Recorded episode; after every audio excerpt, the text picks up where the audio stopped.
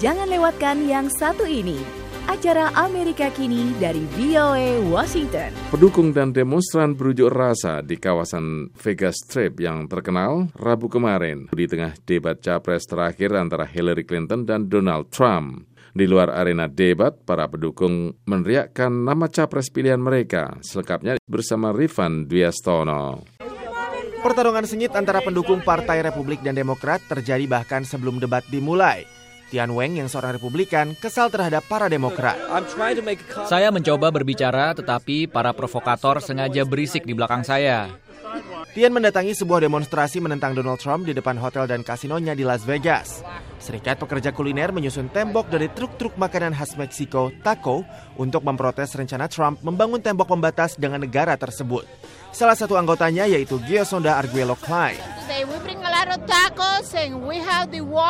Kami bawa banyak taco dan membangun tembok ini karena Trump sudah menghina para imigran di negara ini. Ia tidak paham bahwa negara ini dibangun oleh para imigran. Ia perlu memahami bahwa tembok ini bukan pembatas, tapi justru pemersatu bagi kami.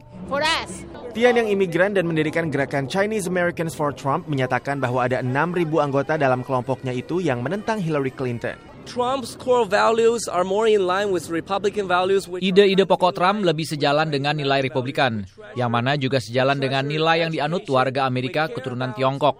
Kami mendukung pendidikan, kami peduli keamanan, kami tidak mau ditembaki teroris. Obama gagal melindungi kita dari ISIS.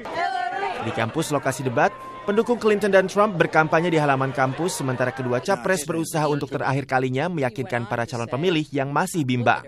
Di samping ruang debat, para pendukung keduanya sibuk membela kandidat masing-masing dalam wawancara dengan awak media. Salah satunya Bruce Level, seorang pendukung Trump. Topik panas usai debat itu adalah keengganan Trump menerima hasil pilpres bila Clinton menang. Ini proses pemilu Amerika, bukan di dalam partai.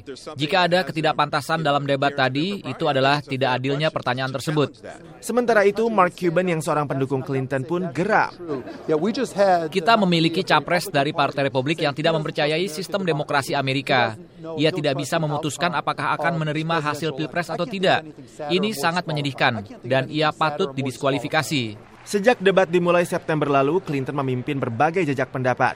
Pemilih akan menentukan pilihannya 8 November mendatang. Dari Las Vegas, Nevada, Rifan Dwi Astono, VOA. The Voice of America, VOA.